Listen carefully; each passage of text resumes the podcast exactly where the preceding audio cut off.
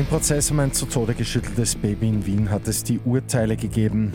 Und Wien will am Contact Tracing festhalten. Immer 10 Minuten früher informiert. 88.6 Die Nachrichten. Im Studio Christian Fritz. In Wien hat es am Abend die Urteile im Prozess um ein zu Tode geschütteltes Baby gegeben. Der 32-jährige Vater wurde wegen Mordes an seiner erst elf Wochen alten Tochter zu 17 Jahren Haft verurteilt. Die Mutter wegen Mordes durch Unterlassung zu 14 Jahren Haft. Der Vater soll laut Anklage das kleine Mädchen mehrfach geschüttelt haben. Das Baby ist dann im letzten Juni in einem Spital an einer traumabedingten Sauerstoffunterversorgung des Hirns verstorben. Beide Urteile sind noch nicht rechtskräftig. Die Coronavirus-Zahlen in Österreich steigen immer weiter.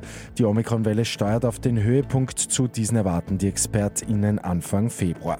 In einigen Bundesländern wird das Contact Tracing deshalb schon eingestellt.